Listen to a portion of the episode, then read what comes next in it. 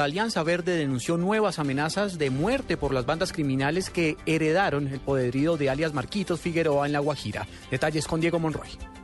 En medio del debate de control político que se realizaba en la Comisión Primera del Senado sobre el tema de la situación de la Unidad Nacional de Protección, la senadora de la Alianza Verde, Claudia López, denunció que varios integrantes de la colectividad han sido víctimas de amenazas por parte del clan del narcotraficante Marquitos Figueroa y del exgobernador Francisco Kiko Gómez, a quien denunció. Nuestro concejal en Astrea, doctor Villamizar, nuestro concejal en Chimichagua, nuestro ex candidato a la gobernación de La Guajira, de hecho está en el exilio, en este momento se tuvo que ir de rebacho, porque era la única manera, digamos, de proteger su vida, pero pues no se puede quedar en el exilio toda la vida. Nuestro subdirector del Partido Verde en La Guajira y también uno de los miembros de la dirección del Partido Verde en el Cesar, los cinco amenazados en retaliación por eh, la captura, digamos, de Marquitos y etcétera. La senadora de la Alianza Verde, Claudia López, le pidió al director de la Unidad Nacional de Protección, Andrés Villamizar, que tome medidas en estos casos. Diego Fernando Monroy, Blue Radio.